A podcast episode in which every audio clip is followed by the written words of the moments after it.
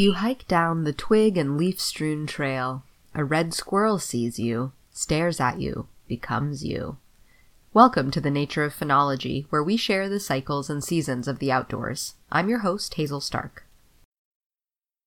When blackberry picking last month, I noticed a single blackberry adorned with an ant, two Japanese beetles, and a yellow jacket. All the other fruits in that patch were devoid of any large insects, but this one must have been special. The beetles were off to the side, motionless and with an air of patience. The ant was busy, as ants tend to be, but on the back side of the fruit.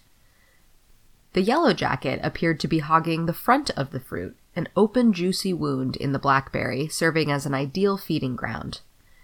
I leaned in closely, watching for any indication that the yellow jacket might feel threatened by my large, curious face, but it entirely ignored my presence and continued its work plucking the little round drupelets from the blackberry fruit and lapping up the dark purple juices.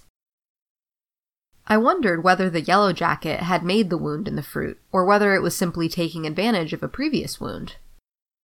Less patient than the beetles, I moved on to fill my own jar of blackberries away from that particular insect feast.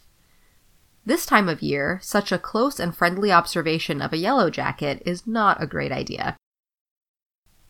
Yellow jacket is the name for a group of stinging insects that includes many different species and a couple genera in North America.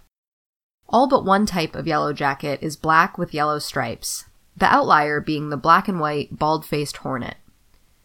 Yellow jackets are not hairy like bees, and the space between their thorax and abdomen is very narrow, making them look like they have dainty little waists. Where the fuzziness of a bee almost encourages a loving pat on top of the head, the shininess of a yellow jacket's bold colors shouts danger. Yellow jackets are attracted to both sweet smells, like fruit, and savory smells, like meat, making them common uninvited picnic guests. Some species primarily scavenge for food, while others hunt live insects, which can helpfully reduce some agricultural pests.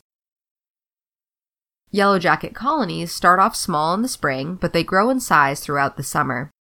The closer to winter it gets, the more yellow jackets there are and the more sugar they need. Last September, I was ambling along a favorite mossy trail, looking for mushrooms, listening to the lingering bird sounds of the fall, and enjoying the fresh autumn air when I noticed some insects start to pour out of a log along the trail. I quickly realized they were beelining it, so to speak, for my hiking companions and me. I told everyone to run, and we did, just evading the pursuit of some particularly aggressive yellow jackets. With food sources decreasing as the growing season winds down, matched with yellow jacket colonies at the peak of their annual populations, we are left with lots of stinging insects desperate for food. A perceived threat to yellow jacket nests can quickly inspire the residents to come out with their stingers blazing. And unlike bees, which have barbed stingers that remain in the victim when stung once, yellow jacket stingers stay attached to their abdomens, resulting in the potential of multiple stings by the same individual. The closer we get to their nests this time of year, which are usually quite camouflaged on the ground, the more aggressive they can be. So the next time you're outside, be ever vigilant for signs of yellow jacket nests. Keep in mind, though, that all but the queen will die off after several hard frosts.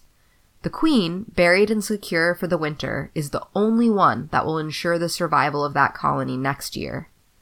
You'd probably be aggressive too if you were on the last legs of life trying to get a bite to eat and ensure the survival of your species.